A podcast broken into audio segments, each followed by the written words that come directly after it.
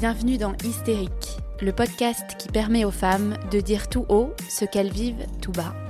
Je m'appelle Clarisse, je suis professeure de yoga et j'ai créé ce podcast bienveillant qui autorise chacune à s'exprimer pleinement pour une parole plus libre et déculpabilisée. Parce qu'elle a longtemps été considérée comme une névrose féminine, l'hystérie représente aujourd'hui le symbole de la mauvaise prise en charge des troubles féminins par la société. Endométriose, fausse couche, ménopause, surcharge mentale. Dans chaque épisode, vous découvrirez l'histoire inspirante de femmes qui nous confient comment elles ont réussi à surmonter et à apprivoiser ce qui semblait faire d'elles des hystériques. Autant de témoignages pour déconstruire les tabous féminins et décomplexer toutes celles qui nous écoutent. Du sans gluten au paléo, en passant par le véganisme, les programmes de fitness en vogue, mais aussi l'hypnose et le jeûne, Mathilde a tout essayé sans jamais perdre un gramme.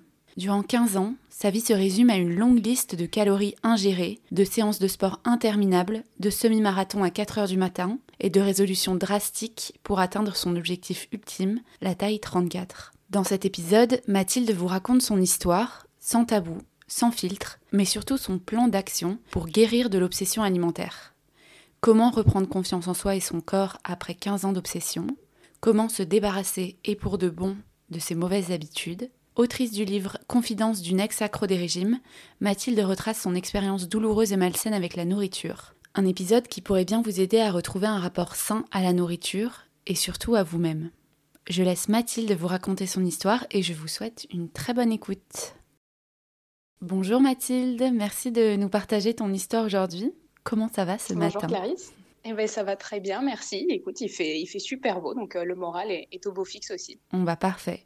Mathilde, euh, tu l'autrice du livre euh, Confidence d'une ex-accro des régimes, dans lequel tu racontes ton histoire sans filtre, ton obsession pour le corps, pour l'alimentation, et surtout comment tu as réussi à t'en sortir. Dans cet épisode, j'aimerais qu'on retrace ensemble le cheminement par lequel tu es passé pour en arriver là, parce que je pense qu'il y, en a, y en a beaucoup qui nous écoutent et qui, et qui sont dans tout cas. C'est pas, pas du tout un cas isolé, malheureusement. Pour commencer, est-ce que tu peux te, présenter? Avec plaisir.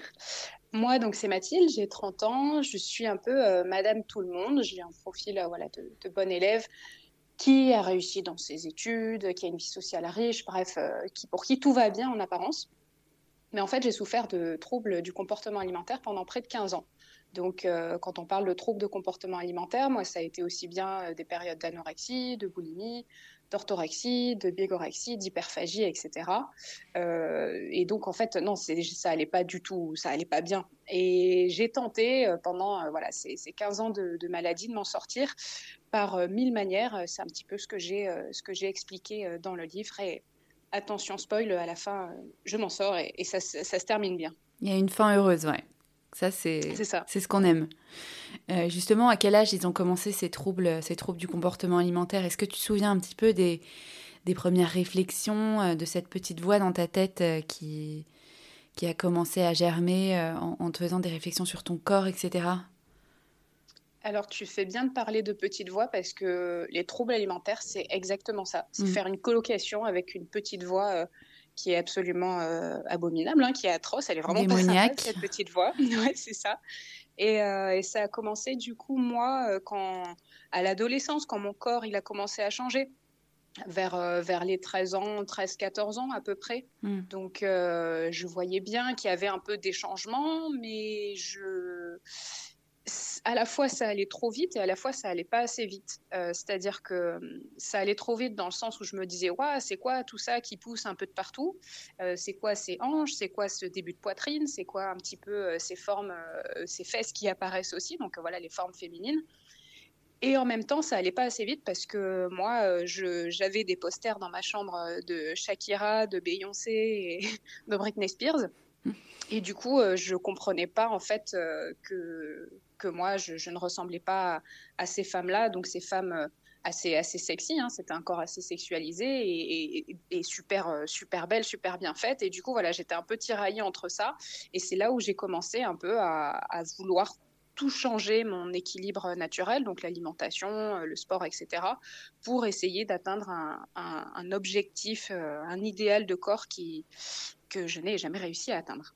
Ouais, mais justement, c'est étonnant que tout soit parti d'une comparaison avec des filles qui sont plutôt pulpeuses finalement.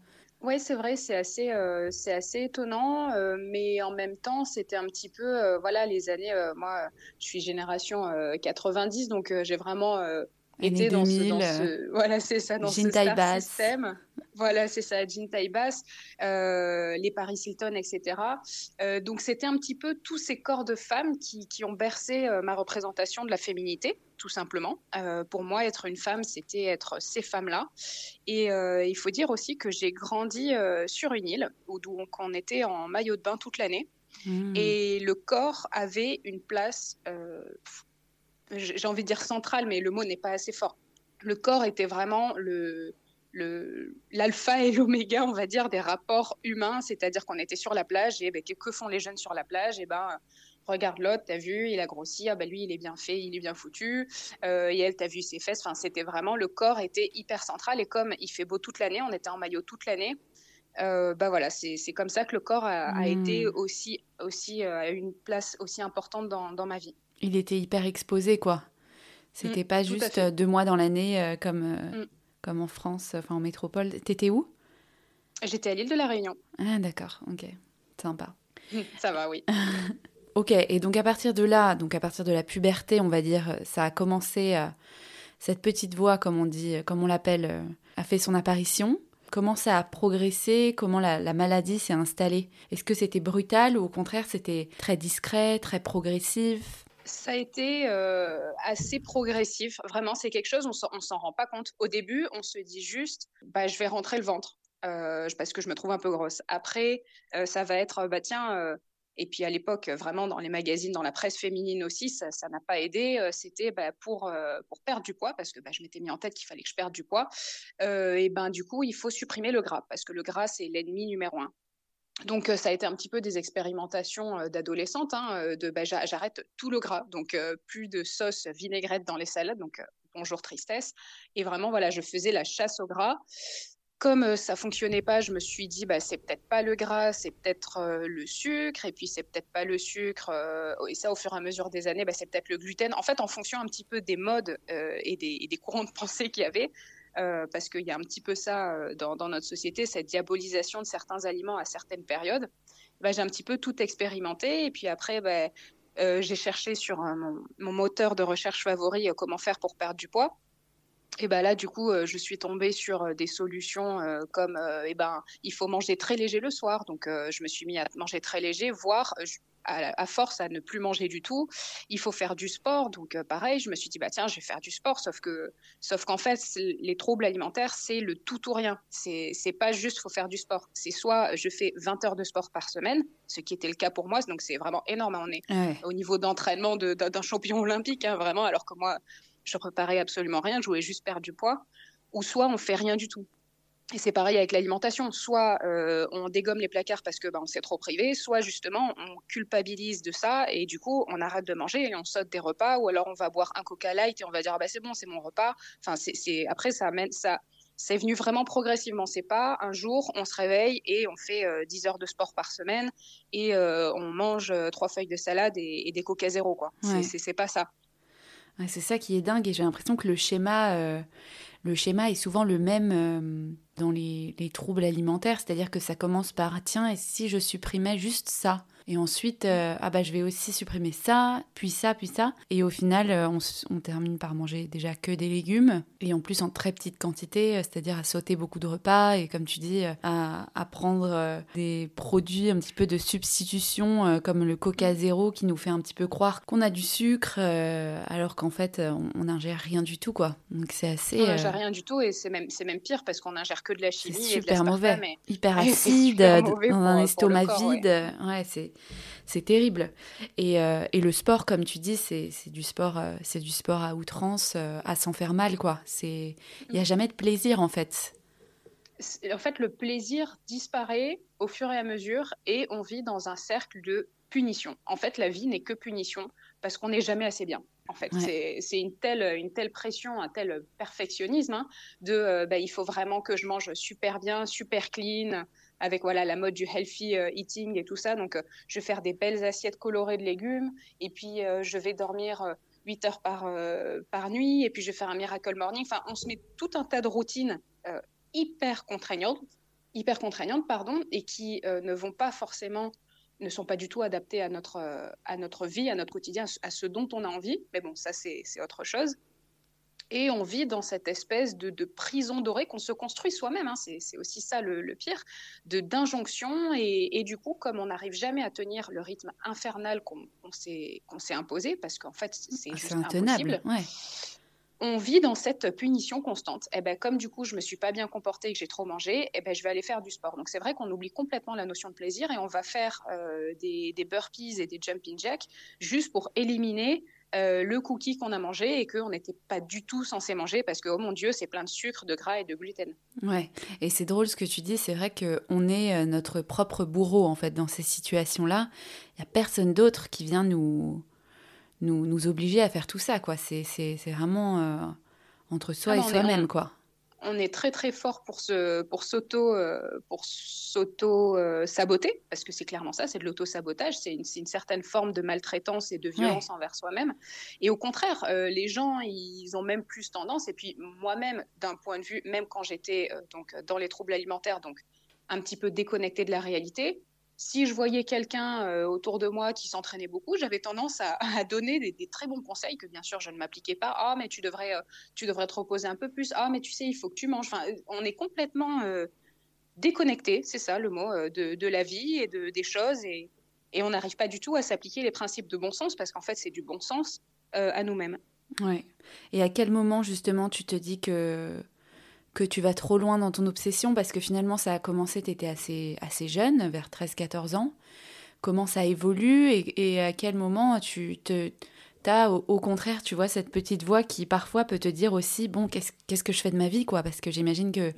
c'est aussi ta vie sociale qui est entre parenthèses pendant un petit peu la période de, de liberté, d'études.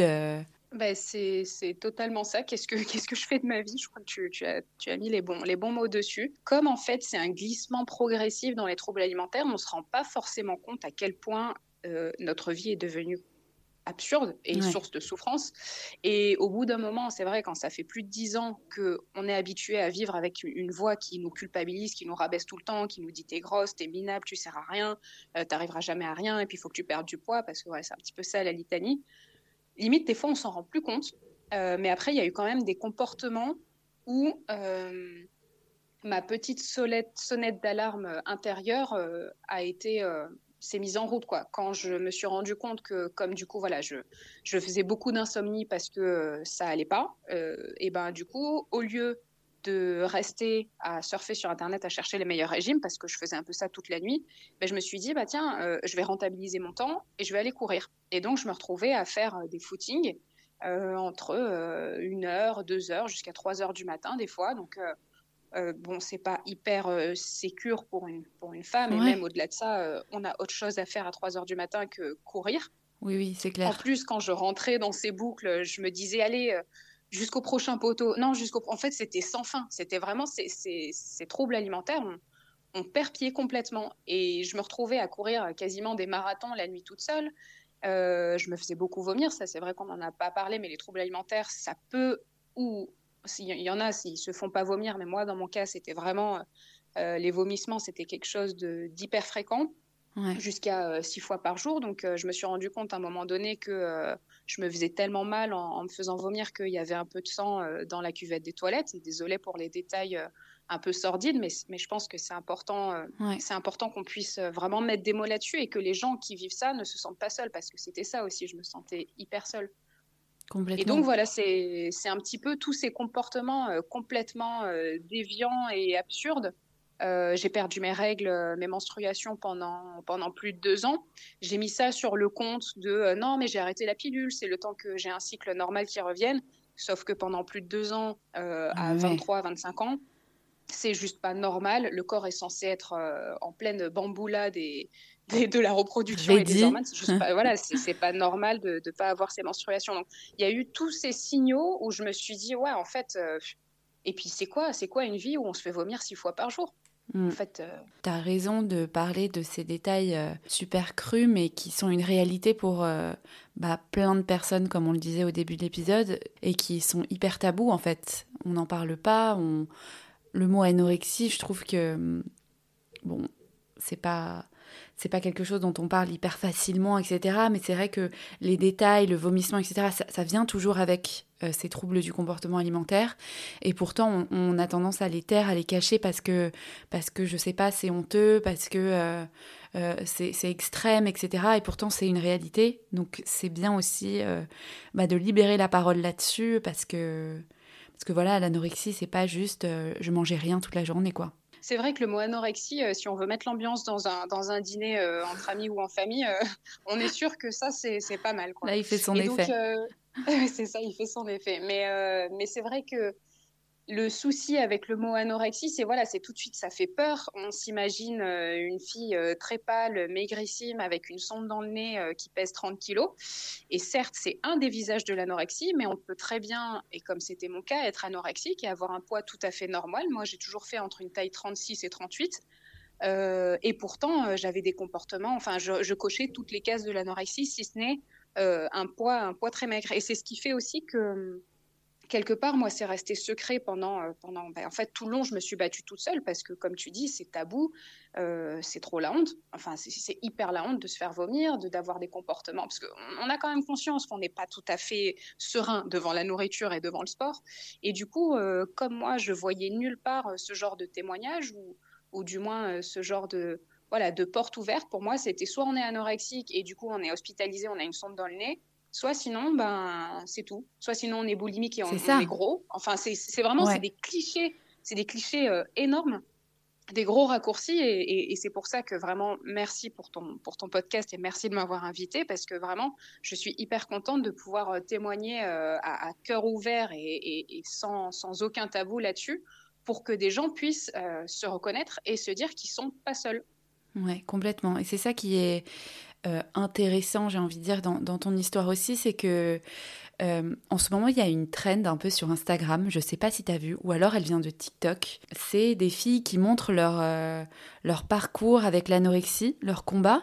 Et donc elles montrent une vidéo d'elles au début hyper hyper maigre, vraiment comme tu dis le cliché de l'anorexie, hospitalisée, euh, euh, vraiment avec des fils partout et, la peau sur les os. Et ensuite euh, une image d'elle aujourd'hui beaucoup plus forte, avec un poids revenu à la normale, avec des habitudes saines, etc. Et en fait, toi, c'était pas ça. Toi, il n'y avait pas cette image drastique de la fille anorexique, c'est que c'était beaucoup plus c'était invisible, quoi. C'est ça qui est encore plus euh, dur, je trouve, vicieux. Bah, c'était c'était invisible euh, parce que voilà, j'étais, euh, j'avais toujours, j'ai toujours eu un poids normal, mais aussi parce que je faisais tout pour le cacher. Je prends aussi ma part de responsabilité là-dedans. je voulais surtout pas qu'on découvre un petit peu mon mon secret, j'ai bien, j'ai bien évidemment tenté d'en parler un petit peu autour de moi. J'ai offert euh, un livre sur les troubles du comportement alimentaire, par exemple, euh, à, mes parents.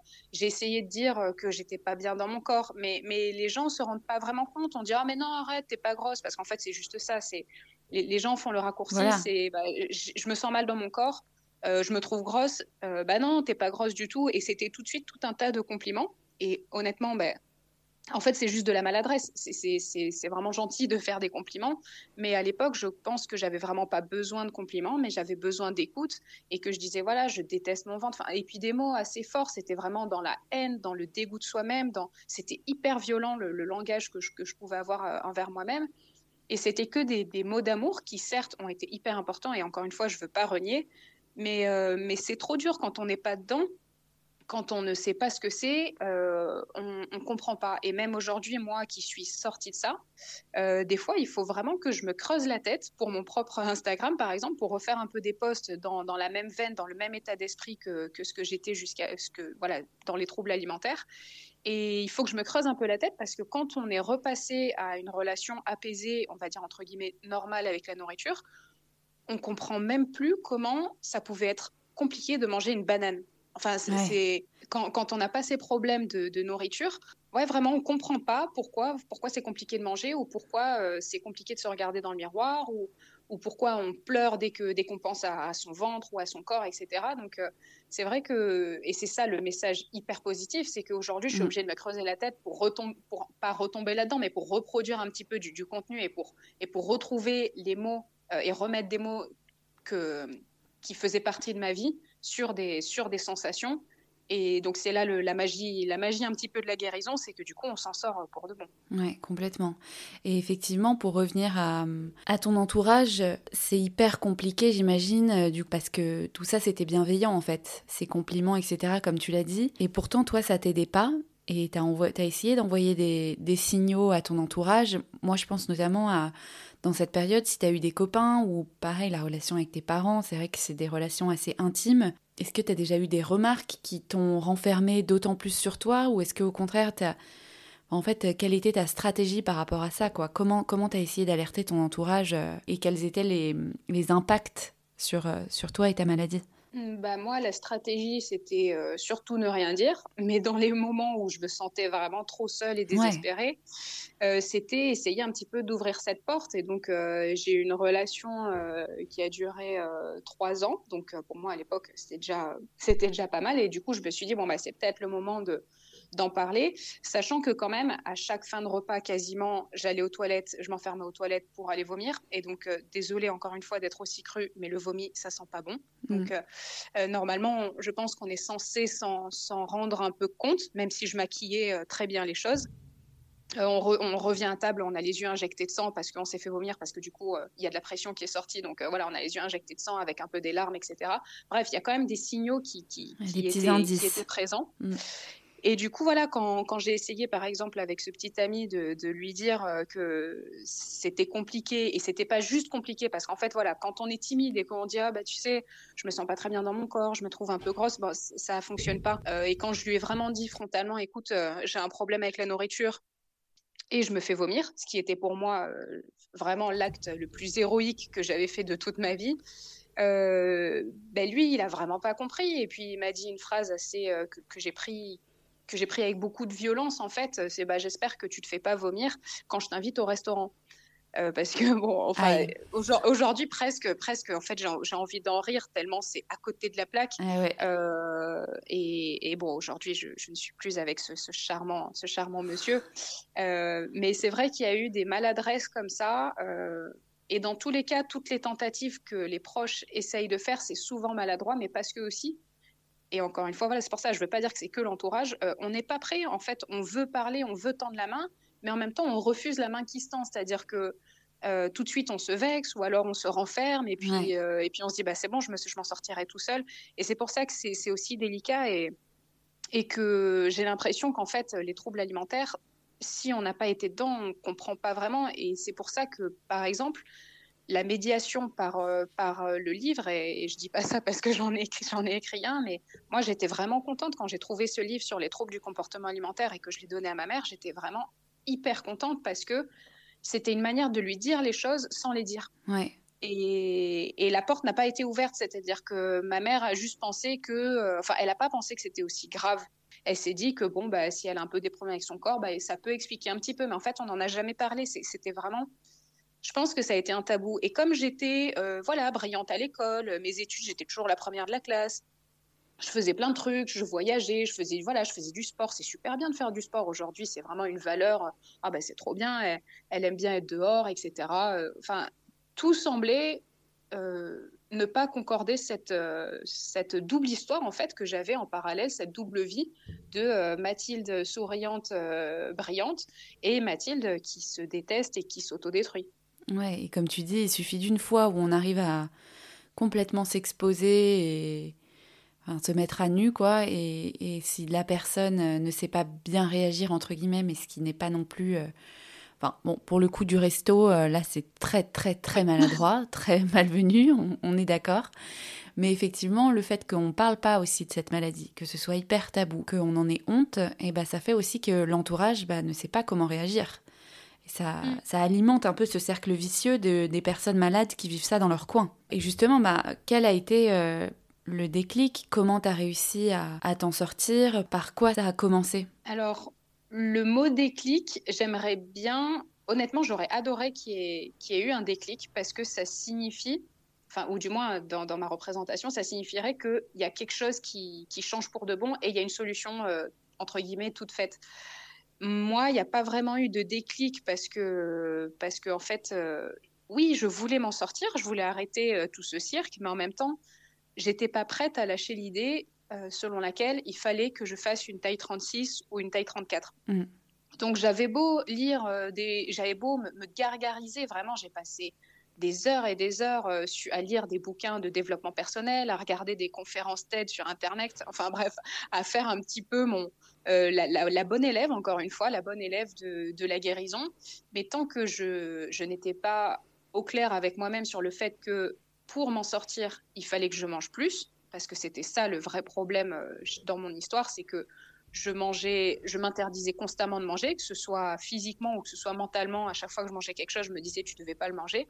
Tant que je passais pas par euh, OK, il faut vraiment que je mange, eh ben, eh ben je pouvais pas m'en sortir. Et c'est vrai que cette idée-là de il faut que je mange, ça semble vraiment super simple, super basique, mais quand on a passé près de 15 ans de sa vie à se dire faut surtout pas que tu manges, vraiment c'était super dur à se sortir de ce de ce conditionnement, en fait, de cette prison, comme, comme on a dit tout à l'heure, de cette prison que je m'étais moi-même construite et que vraiment, voilà, je m'étais, mon identité, c'était il faut pas manger. Donc, euh, tout d'un coup, se dire, OK, je fais table rase et je passe à autre chose, voilà, c'est, c'est pas un déclic, ça a été progressif. Au bout d'un moment, je me suis dit, mais ça peut plus continuer, quoi. C'est une fois que, que j'ai transgressé euh, mille et une fois mes limites, parce que c'était clairement ça, une fois que, en fait, quand j'ai été tellement excédée de tout ça, de passer ma vie, la tête dans une cuvette des toilettes, à faire des courses pour aller les vomir après, pour faire du sport. Enfin, c'était juste un enfer. Au bout d'un moment, je me suis dit, bon, peut-être que toute l'histoire des régimes, euh, en fait, c'est peut-être qu'il faut vraiment que j'arrête avec ça. Et dans tous les cas, quand bien même je me disais il faut pas trop que je mange, j'arrivais plus. Le contrôle, en fait, on arrive hein, pendant un certain moment à se contrôler, et au bout d'un moment, quand ça fait trop longtemps, le corps il se rebelle complètement, et là ça ça part dans tous les sens et on ne peut plus rien contrôler. Ouais, le cerveau euh, aussi disjoncte un peu, c'est-à-dire mm. qu'il a tellement été privé, et ton corps aussi, euh, qu'il n'y a, a, plus de contrôle, quoi. C'est un, un ah. lâcher-prise, euh, mais sur lequel tu n'as plus la main.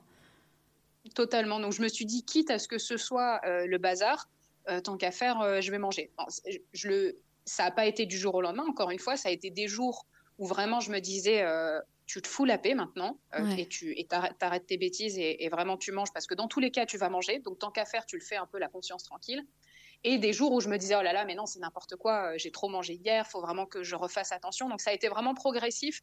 Et au fur et à mesure les jours de restriction ont laissé place à des jours euh, d'opulence si on peut dire ça comme ça.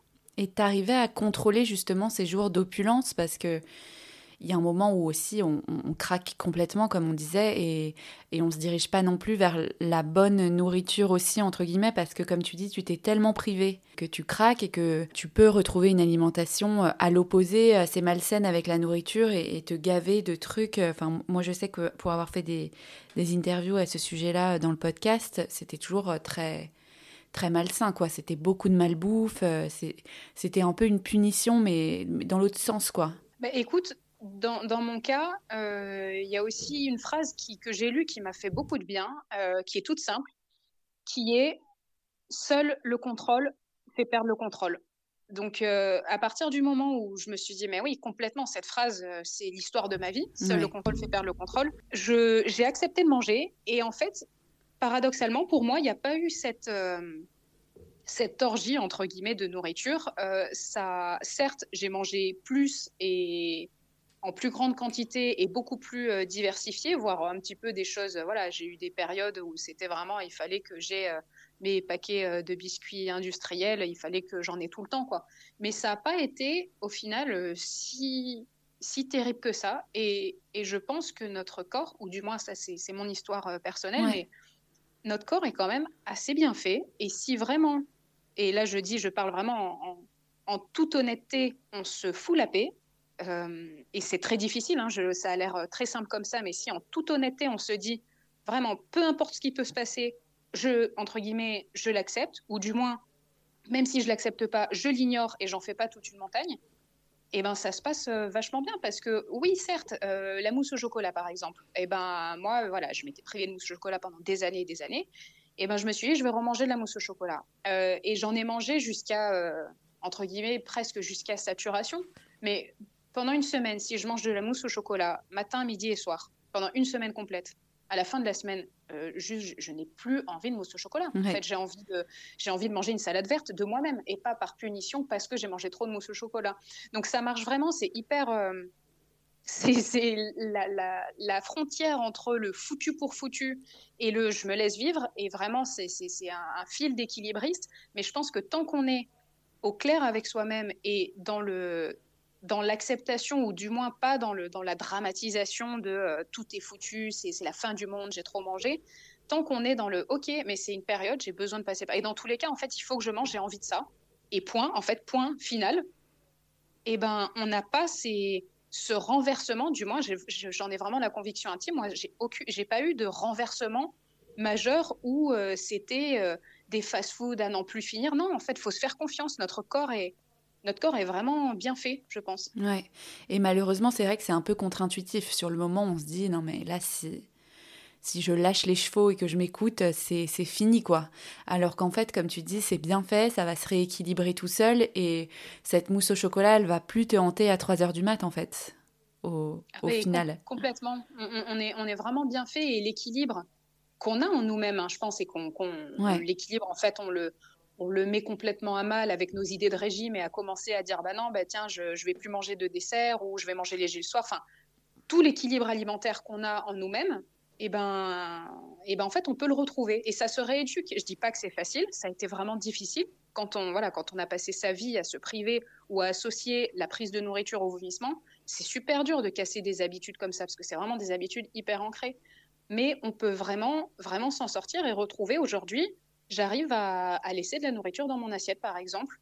Pas parce que je me suis dit, il faut que tu arrêtes de manger, mais tout simplement parce que j'ai plus faim. Mm. Et, ça, c'est une victoire, euh, c'est une victoire énorme. Et c'est surtout dire que c'est possible d'arriver à ce genre de comportement apaisé euh, face à la nourriture.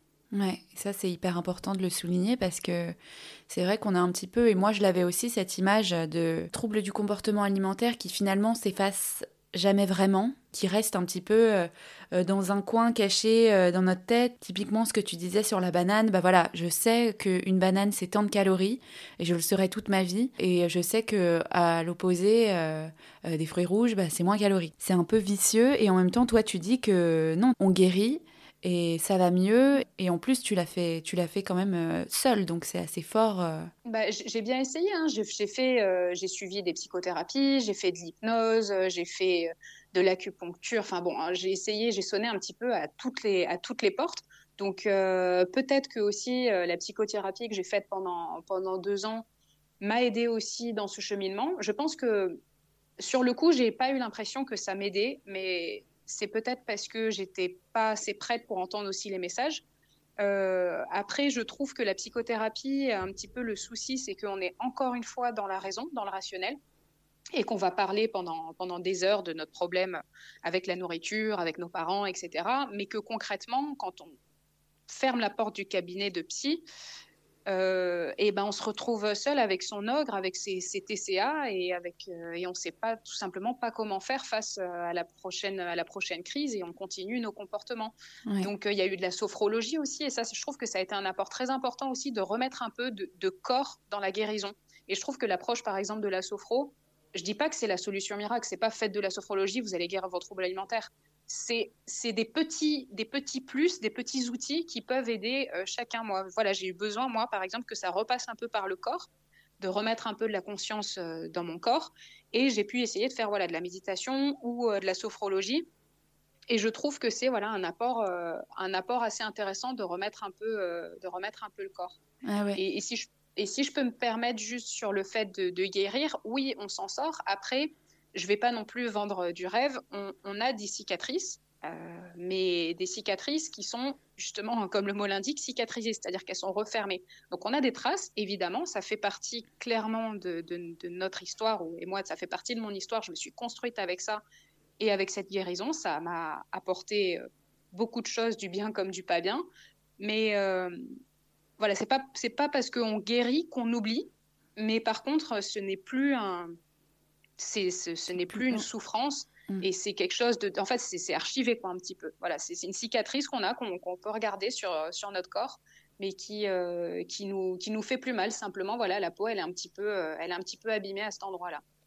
Et comme tu dis, aujourd'hui, euh, c'est un effort pour toi de te remettre dans la mentalité que tu avais il y, a, y, a, quelques années. Donc ça aussi, c'est un, un, progrès énorme, j'imagine, pour toi de dire que à quel point tu n'y es plus du tout, quoi. Je suis, c'est vrai, je suis, je suis hyper contente, euh, hyper contente de ça, oui. Et justement, on va parler un petit peu d'écriture. Toi, quel a été le rôle de l'écriture dans, ta guérison? Euh, J'ai toujours eu un profil très littéraire et j'ai toujours euh, adoré lire et, écrire. Et il s'est trouvé un moment dans ma vie où j'avais enfin du temps et où j'avais commencé déjà cette, cette phase de, guérison et de, réappropriation de mon corps. J'étais pas complètement sortie, mais on va dire j'avais déjà fait le, plus gros du, chemin. Euh, sur le fait de remanger notamment et d'arrêter euh, le sport, euh, d'arrêter le sport tout simplement parce que j'ai dû passer par cette période où le sport c'était tellement une punition que en fait j'avais plus besoin d'en faire. J'ai vraiment attendu de retrouver ce, plaisir. Que l'écriture est apparue en fait dans cette période de vie. Au début c'était, je pensais vraiment pas écrire un livre. je j'avais juste besoin de sortir toutes ces idées qui étaient dans ma tête et qui tournaient un peu en boucle. Et je les ai couchées sur le, sur le papier. J'ai commencé à écrire. Et voyant que euh, voilà, ça commençait à prendre, à prendre pas mal forme, je me suis dit, mais est-ce que euh, est-ce qu'il n'y aurait pas matière en fait à faire quelque chose de, de toute cette histoire hyper sordide et hyper euh, hyper triste? Est-ce qu'il n'y a pas moyen de faire quelque chose de, positif? Parce qu'au final, voilà, je, je m'en sors. Et donc, il y a eu une véritable vertu de l'écriture pour moi. Ça a été de déjà de faire le point sur, euh, sur ma vie et de vraiment mettre un point final à tout ça, ça m'a vraiment aidé. Euh, ça a été très dur. Hein. L'écriture n'a pas été facile parce qu'on replonge bien les mains dans les névroses et dans, et dans toutes les choses sales qu'on a fui pendant, qu'on aimerait bien juste ignorer, fermer la porte et partir en courant. Donc il a fallu que je réouvre un peu cette porte des démons. Mais une fois que j'avais. Euh, que je les ai apprivoisés, que je les ai mis en forme et que, et que j'en ai fait mon histoire, ça a été une catharsis euh, énorme. Et en même temps, euh, il y a cette double vertu et que je, que je, voilà, je, reçois des messages euh, quasiment tous les jours pour me dire mais merci, ton livre, il m'a tellement aidé. Et en fait, je suis hyper heureuse de voir que ce livre-là fait écho parce que tout simplement, il n'y avait pas de témoignage comme ça sur les troubles alimentaires et je suis très heureuse de, de pouvoir proposer, ou du moins pas à ma connaissance à cette époque-là, de pouvoir proposer une, une, une voie, parce que j'ai pas la prétention, j'ai aucune prétention euh, euh, quelconque par rapport à ce livre, mais de, proposer une voie qui montre la réalité des troubles alimentaires autrement et, sans filtre. Donc euh, ça a été à la fois l'écriture pour moi une, une, guérison personnelle et en même temps, voilà, c'est le livre que, dont j'aurais vraiment eu besoin quand j'étais malade. Ouais, c'était, c'était vraiment thérapeutique, quoi à la mm, fois mm. douloureux et à la fois euh, libérateur. Euh, et surtout, j'imagine, euh, ensuite, le fait d'aider d'autres personnes, ça aussi, ça aide à ne pas replonger là-dedans, à se dire qu'on a fait les bons choix, à, faire la paix aussi avec ce, combat, parce que parce qu'il y a une vraie fin heureuse, j'ai envie de dire, quoi. Et ça donne complètement espoir et ça fait complètement sens dans, dans mon parcours. Et puis, le fait aussi d'être euh, de tous les jours un petit peu euh, poser des, messages. Euh, alors, quand, on tombe sur mon Instagram, on tombe sur des messages assez forts et assez, entre guillemets, assez, pas, pas négatifs, mais assez dans la souffrance. Mais quand on regarde les commentaires, et j'espère que les gens lisent les commentaires, c'est vrai que je propose un petit peu la version du mois avant et la version du mois après. Et je propose non pas des solutions, parce qu'encore une fois, il n'y a, pas de, a pas de solution miracle, il n'y a pas de remède, mais des pistes, des idées, des chemins, des chemins de réflexion. Euh, et le fait de me, de me concentrer sur ces, ces, pensées positives, quelque part, ben, elles infusent aussi en moi. Et, elles ont fait aussi mon parcours euh, dans, dans, cette guérison et dans le fait de me dire, mais non, en fait, euh, je vais, je veux plus, en fait, pour rien au monde, et aujourd'hui, vraiment pour rien au monde, je ne voudrais revenir à ma vie d'avant. Ouais. Parce que là, aujourd'hui, tu as, as quel âge du coup? Aujourd'hui, ben, j'ai 30 ans. Donc, euh, les troubles alimentaires, ça a été voilà, de mes 13-14 ans et l'écriture du livre vers les, vers les 27 ans à peu près, le temps que ça se publie, le temps de retravailler aussi le livre parce qu'il y a tout un, voilà, toute une double écriture qui s'est faite euh, quand on envoie un, livre euh, dans une maison d'édition. Après, on le retravaille. Donc, pareil, ça en fait, à la fin, le livre, bon, à la fin, vraiment, pour être honnête, j'en pouvais plus parce que je le connaissais quasiment par cœur à force de le, de le relire.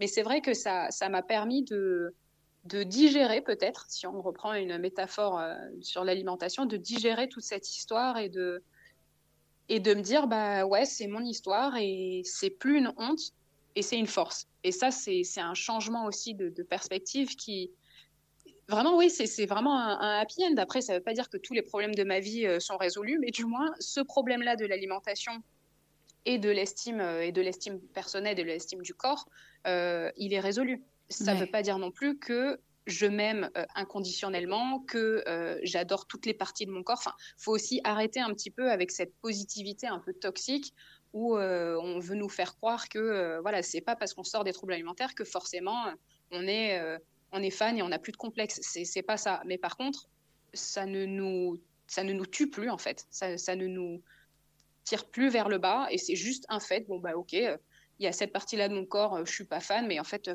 je m'en fiche. En fait, la vie, elle est tellement, il y a tellement autre chose à faire que de me concentrer autour de mon nombril et de et de voilà, mon corps, il est comme ci, il est comme ça que qu'on on passe à autre chose. Ouais, et justement, tu abordes le sujet de manière euh, humoristique dans ton livre.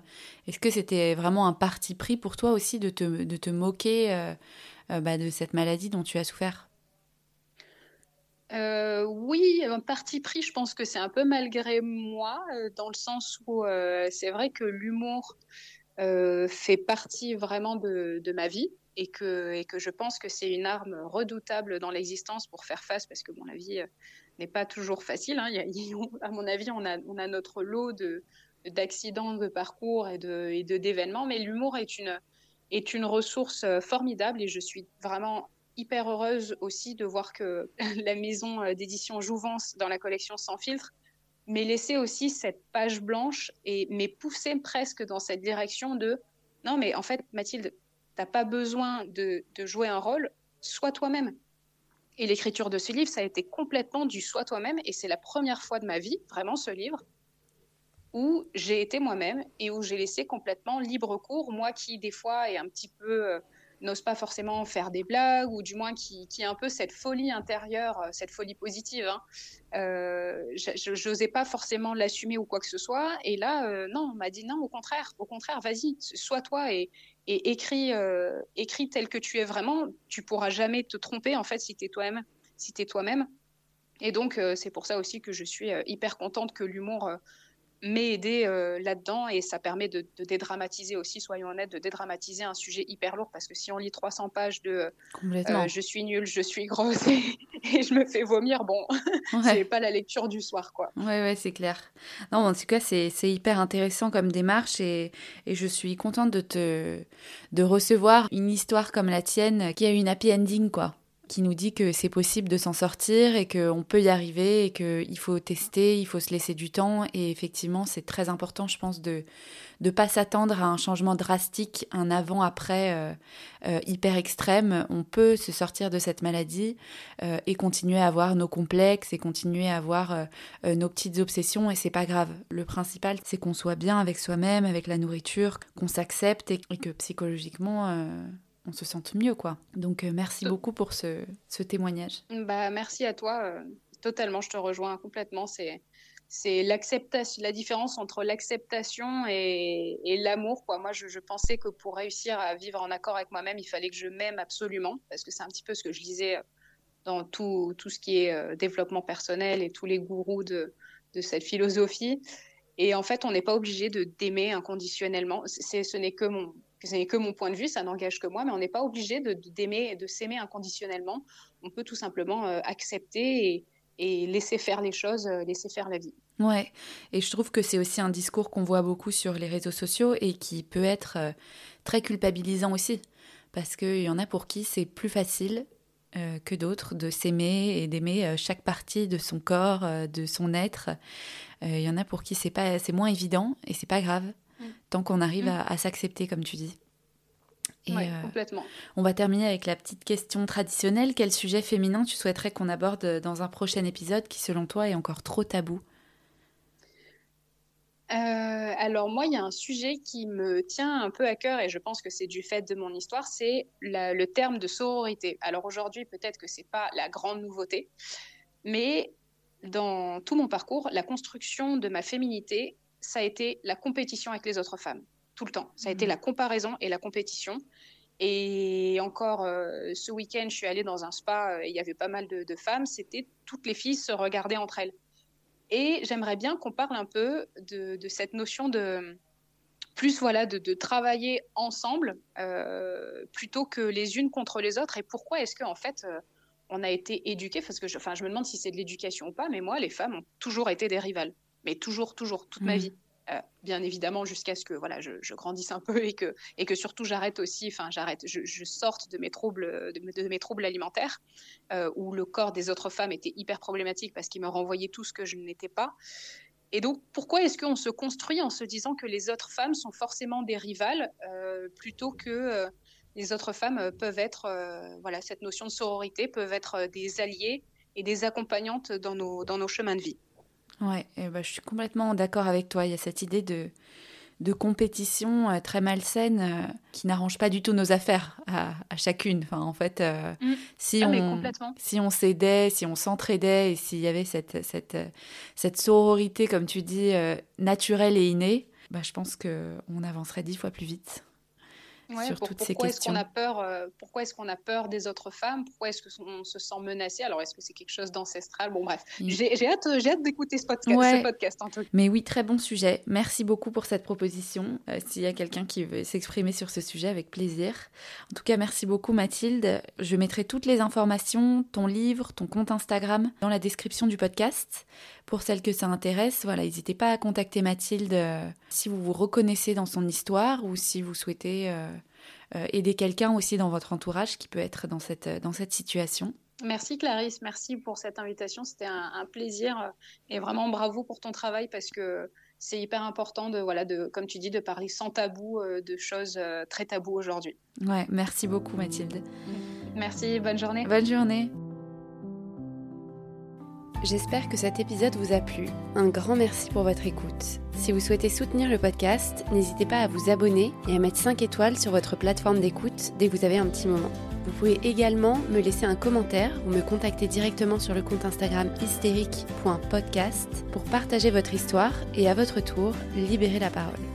Je vous dis à la semaine prochaine.